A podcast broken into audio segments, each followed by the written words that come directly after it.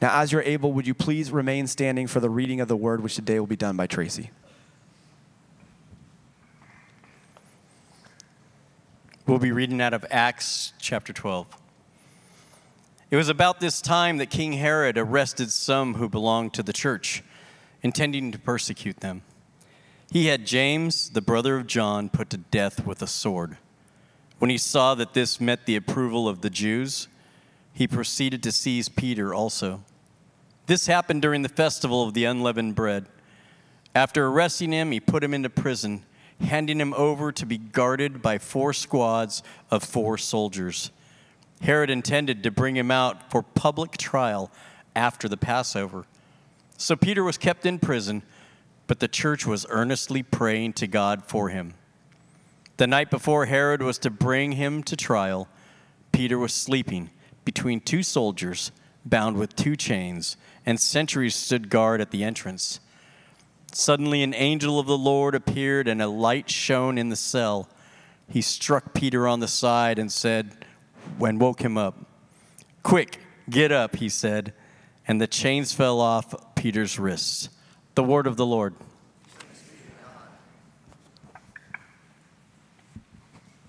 You may be seated.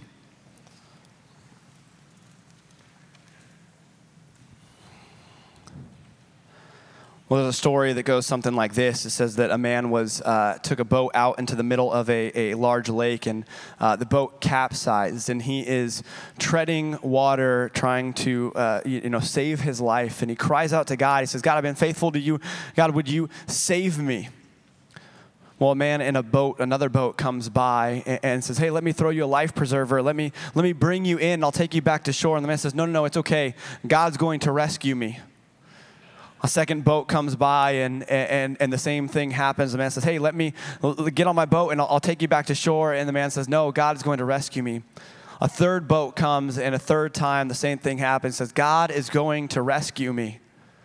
And finally, the man's strength gives out. He sinks to the bottom of the lake, and he stands before God in heaven. He says, "God, why didn't you rescue me? I cried out to you. Why didn't you rescue me?" And God says, "I sent you 3 boats.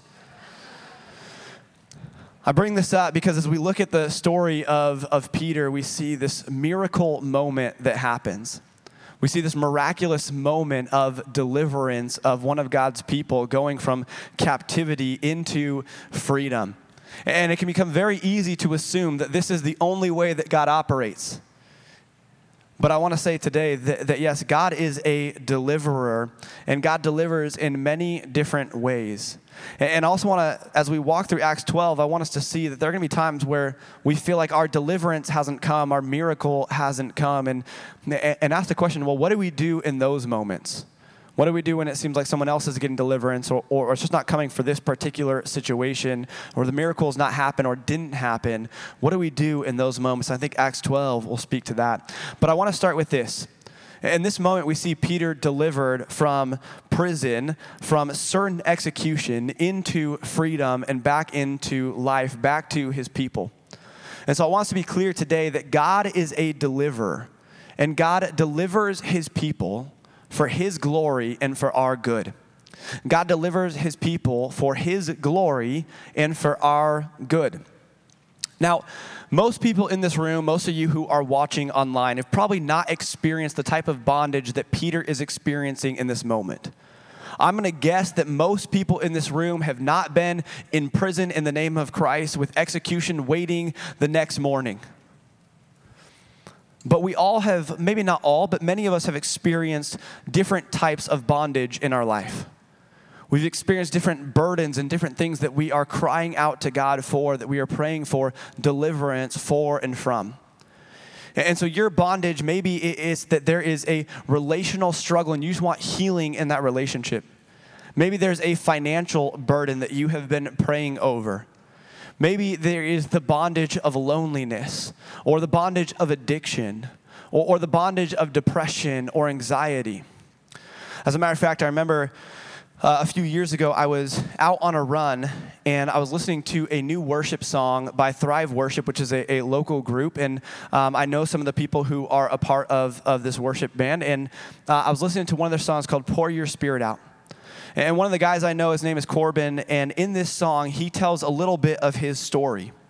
And so I was listening to this song, and these were the words that I heard. Corbin said, "Laying flat on my back, I was crippled by fear, monthly panic attacks for 19 years. But the Lord gave me freedom as I sat in my chair. In the church, I found healing at the end of a prayer."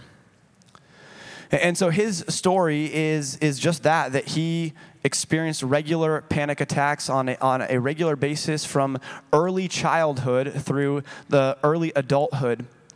And in a worship service, he felt the need to pray about his anxiety, to pray about his panic attacks. And as he prayed that prayer, he felt this relief that came over him and has not had a panic attack since that moment.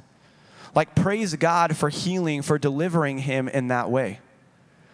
But I remember I was listening to this song, and I'm out on a run, and I was hearing this story of Corbin's, and I just started crying, really bawling, really. I mean, I'm getting up to wipe my face, but it's no longer the sweat on my brow. It's the water that's coming from my eyes as I'm just bawling as I'm running and around Citrus Heights. And this moment just so impacted me and so affected me because I was experiencing something very similar. I had my own bondage. I had my own struggle that I was going through, that I was wrestling with at that moment. I had been experiencing regular amounts of panic attacks, a lot of anxiety, and even some levels of depression. And I remember that there were these moments where I just realized, like, I can't keep going like this. This moment where I was working in middle school ministry and serving our middle school students, and there were nights where it just took every ounce of energy and effort to stand up and do the very bare minimum that I had to do. And I remember one night in particular where I did my part and I dismissed our students to their small groups, and they're all with their small group leaders. I remember going into the sound booth in the tent and just curling up in a ball waiting for the night to end because I just couldn't handle what was happening that evening. Now, I know for many of you, you're like, yeah, you were working with middle schoolers. I'd be curled up in a ball as well, but different reasoning here. But I remember suffering through this. I remember sitting in vacation a few years ago and having this moment of, this is not working. I can't keep going like this. I'm not the best version of myself. I'm not being the best version of myself as a husband, as a father, as a pastor, as a person. And just realizing that something in life had just weighed down heavily on me and was preventing me from God's best, preventing me from doing what I felt I was called to do. And I remember having these moments of prayer and crying out for one of these miracle moments and saying, God, why won't you deliver me from this? God, surely it is for your good, for your glory, that I would be healed from this. Surely you want me to be the best version of myself as a husband and as a father and as a pastor. God, why are you not rescuing me from this? Well, I wanted to share this with you this morning because I want to say that God can deliver in extraordinary means, like he does for Peter, like he did for my friend Corbin. He can also deliver in ordinary means. And for myself, that's what happened. That it started with really my wife, who has a marriage and family therapy degree of her own, has done counseling, and would regularly tell me, yes, Ryan, like, you need to go see a counselor. Go and get counseling. And of course, I'm being stubborn. And I'm like, no, like, God's going to heal me. I don't need to go see a counselor. I'll just pray about it, right? That's going to fix it. And eventually, I went to go see a counselor and had a recommendation from a friend that, hey, go check this place out, send an email. And so I emailed these people and filled out their questionnaire and got connected with a counselor. And just praise God, it was just the perfect person for me. And I'm so grateful that I got put with this counselor. And just after several months of meeting with him and of sessions, like, walked through that, I felt my anxiety begin to fade away. I felt my depression begin to fade away. And for the last 2.5 years, I think it is, I haven't had a single panic attack.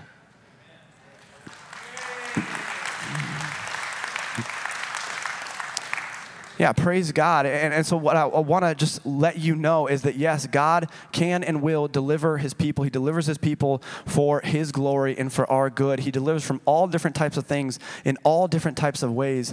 And yes, we will see, as I said, that we will see these moments where it feels like we're not being delivered. It feels like the miracle's not coming, and we'll see what we're going to do there. But as we dive into Acts chapter 12, I want to remind us that God delivers and he has been doing it from the very beginning.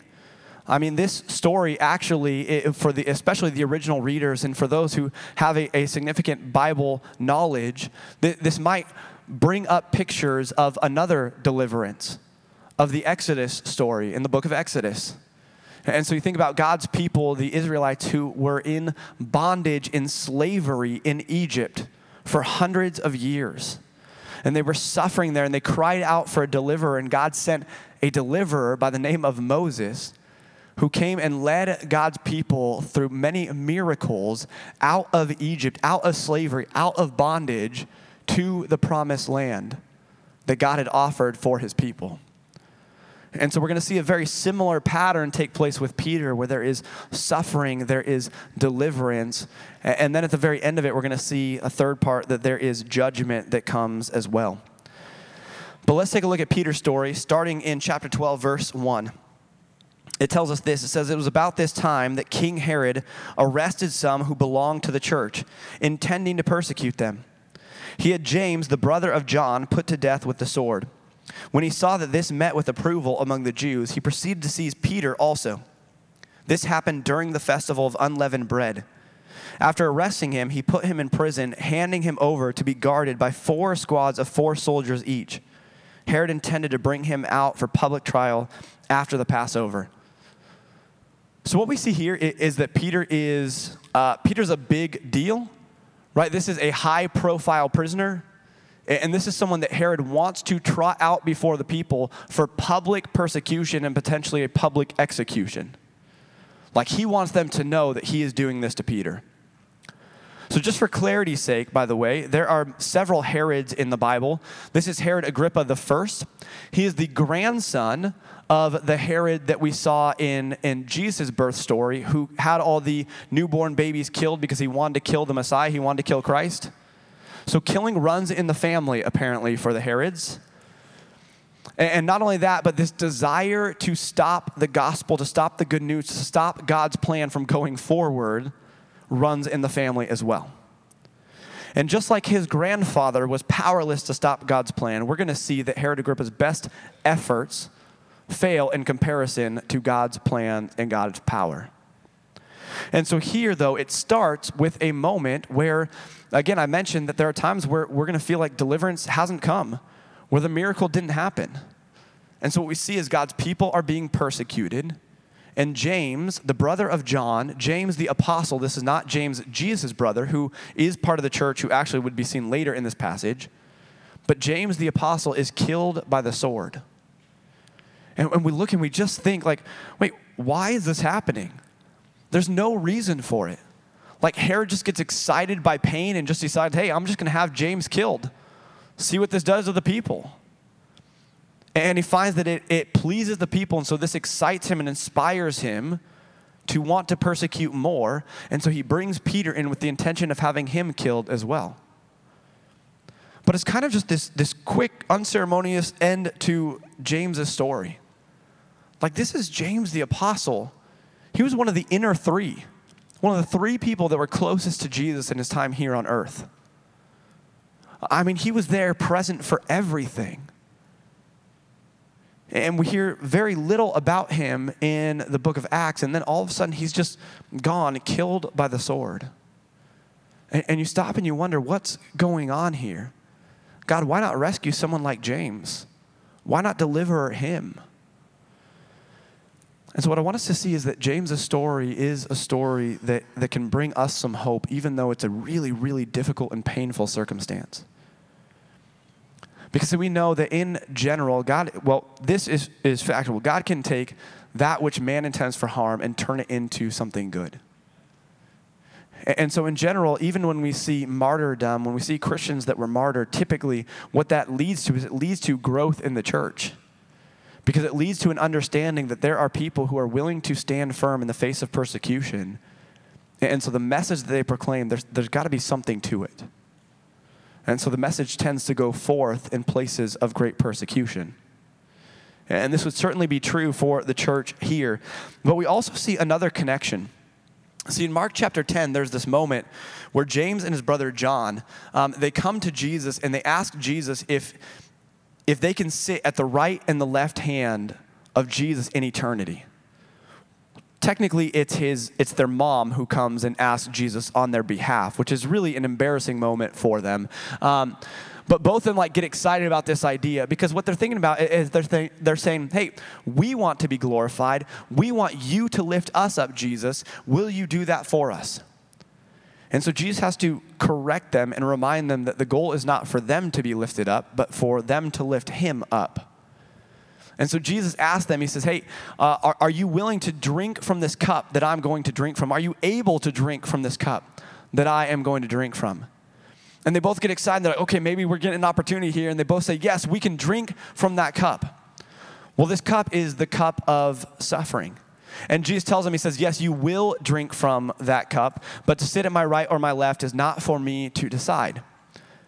And it's this fascinating moment because when he's telling James this, what he's saying is, you know, Jesus is going to drink from the cup of suffering. He is going to drink from the cup of God's wrath. He will face the full weight of God's wrath and judgment on him so that we don't have to experience that.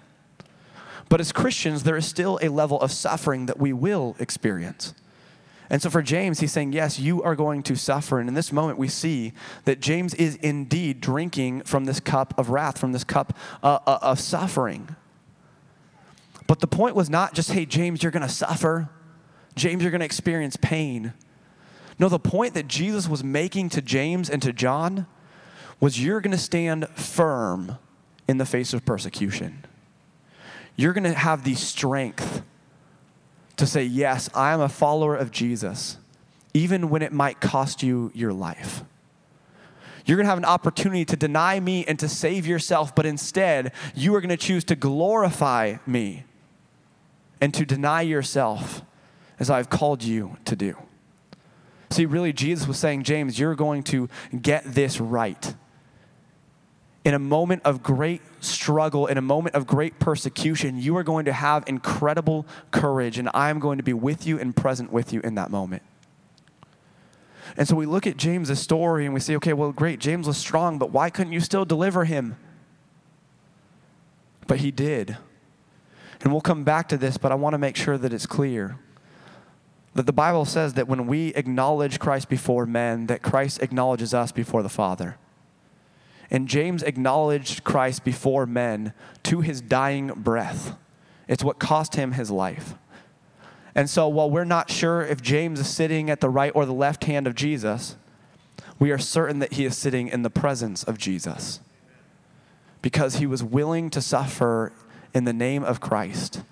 And he was able to stand firm and say, yes, I'm a follower of Jesus, even when it came at great cost to himself. And so James ultimately was delivered from death to life. And we'll come back to that idea in the end. But let's go back to Peter and look at verse 5. So remember, Peter is sitting in prison. He has 16 soldiers guarding him. He is shackled to two of them. He is a high-value prisoner. And this is what it tells in verse 5. It says, so Peter was kept in prison, but the church was earnestly praying to God for him. All right, so this is our weekly reminder that we as the church, if we are going to be the church, we need to be a people who praise. And I hope at this point you are getting tired of hearing me say that we need to pray. Actually, I hope you are not getting tired of hearing me say that, but I hope that you are recognizing this pattern that happens over and over and over and over and over again. That one of the defining features of the early church and one of the defining features of God's church is a church that prays. We need to be a people that pray. And so here's what I want to say this week. If you want to see God show up and do the miraculous, then you need to pray like it depends on him. If you want to see God show up and do a miracle in your life, in your family, in our church, in our city, in our state, in our country, in our world, you need to pray like it depends on him because it does. We need to be a people of prayer. And if you're wondering, well, how much should I pray? The answer is always more.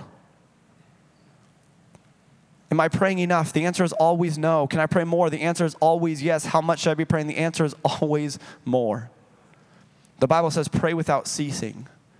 because we can always pray more. I mean, we have the privilege of talking to the God of the universe. And if you want to see the miraculous happen, get on your knees and talk to the one who created the universe out of nothing, who wants to hear from you, who literally asks you to come before the throne and to present your requests. We need to be a people who pray. And here in this passage, once again, we see that prayer precedes a great miracle.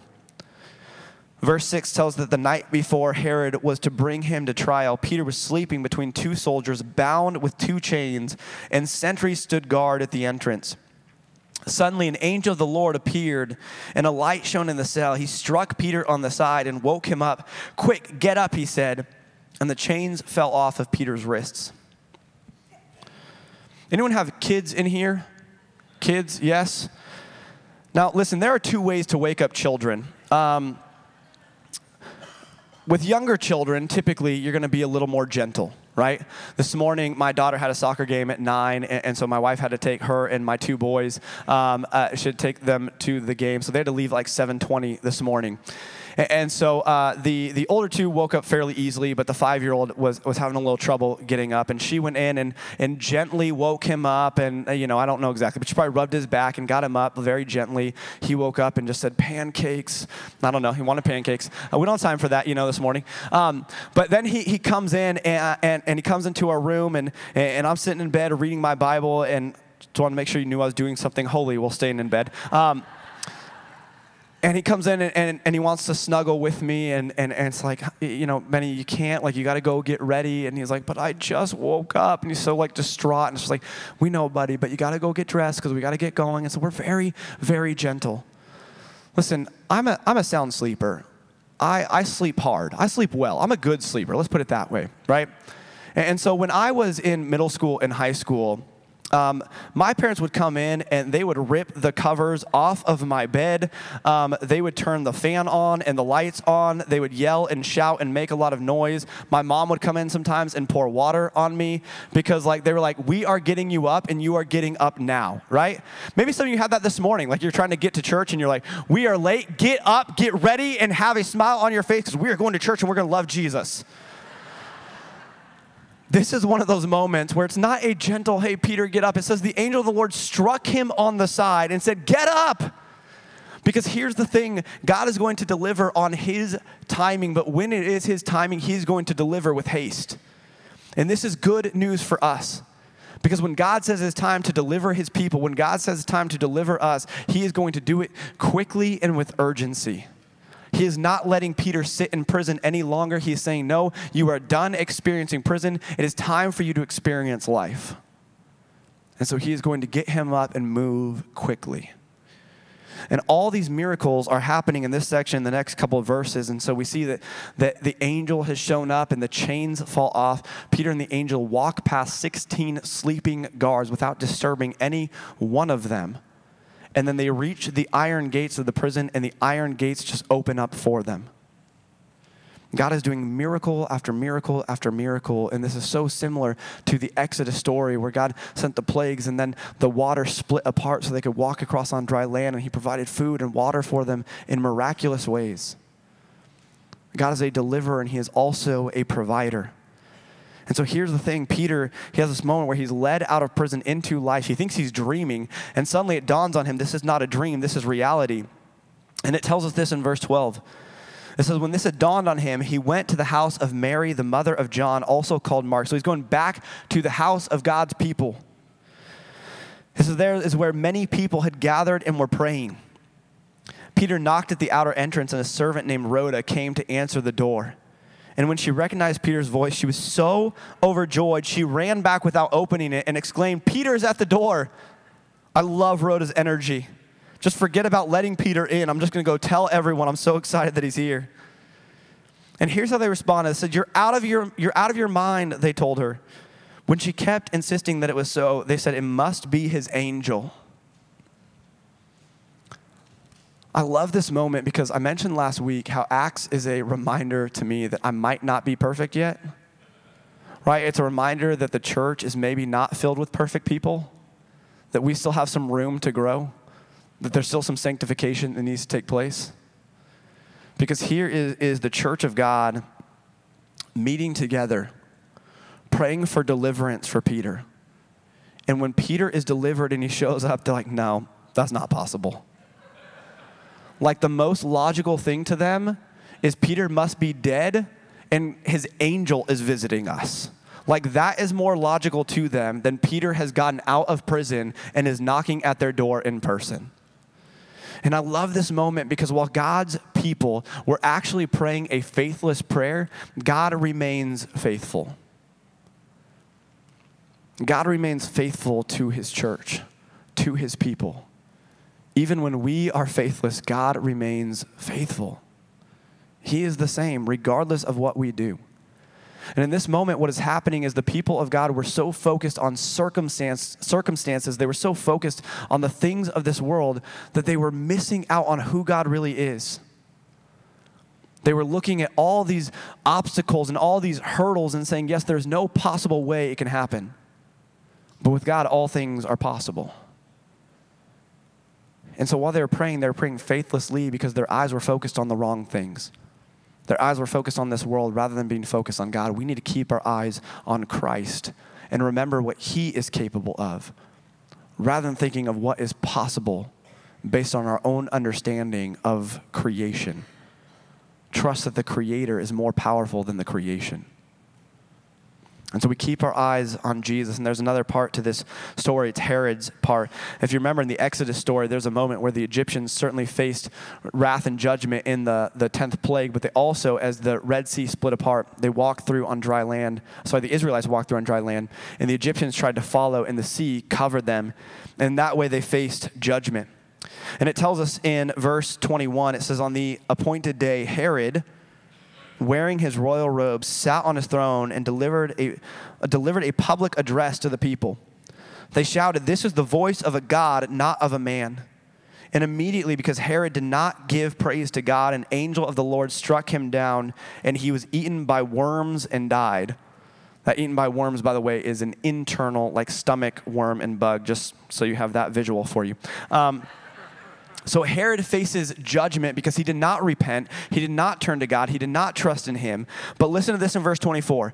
But the word of God continued to spread and flourish. Church, we are on the winning side. If you have put your trust in Jesus Christ, you should have a great deal of hope and joy no matter what our circumstances are, because we will find victory in Christ, because there's nothing in this world that can overpower our God. And so here, King Herod, who had all the power and authority that the world could present to him, was not capable of stopping God's plan. And so while Herod died, the word of God continued to spread and flourish. And so I want to just back us up to this moment at the beginning of chapter 12, where it tells us that James died by the sword at the hand of Herod. Because in that moment, it feels like God isn't present. It feels like God is not delivering. And we ask the question, well, what do we do when it feels like we're not getting the deliverance we want, the miracle we're expecting? What do we do in those moments? The answer is we remain faithful. James remained faithful to the very end. He was willing to give his life for Christ because he knew it would be worth it. Because while James did not experience deliverance from the things of this world in this lifetime in the way that maybe some had hoped he would, he certainly experienced deliverance from death into life eternally with Christ. And so the reality is that God always delivers his people for his glory and for our good. See, for those who have put their trust in Jesus Christ, we have been saved and delivered from the bondage of sin into life with Christ. And so the Bible makes it clear that we all experience this bondage of sin. It tells us that all have sinned and fall short of the glory of God. And it tells us that we are going to suffer because of our sin. It actually tells us that the wages of sin is death. So we will suffer to the extreme amount that we can, to the furthest amount that we can. And yet, it says the gift of God is eternal life through Christ Jesus our Lord. And so when we cry out to God and we repent of our sins and we turn from our evil ways and we turn to God and say, I want to receive your free gift of grace. I want to receive your mercy. I want to receive the free gift of Jesus and put my trust in you, and I'm going to follow you as Lord. Jesus is our deliverer who takes us from the bondage of sin, and the shackles will fall off, and we'll walk past the enemy into life, life eternally, and life to the full with Christ forever and ever. This is the deliverance that God always provides for his people. So we as God's people should pray for deliverance over the things of this world. Pray for deliverance from the bondage of loneliness, addiction, depression, financial struggles. Pray for healing and relational issues. Pray for God to do miracles. But keep our eyes focused on Christ, knowing that our true and final deliverance will come. And so what I want to do is I want to close us out in prayer. And I want us to pray this verse together.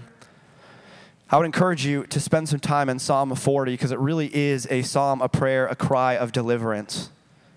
But verse 17 speaks to this idea of saying, I am not capable of doing this on my own, but God is. And so it says, God, deliver us and do not delay. Do it quickly, as we know that you will one day.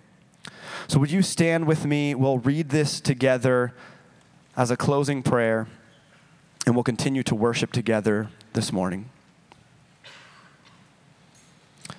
So let's read Psalm 40, verse 17 together. But as for me, I am poor and needy. May the Lord think of me. You are my help and my deliverer.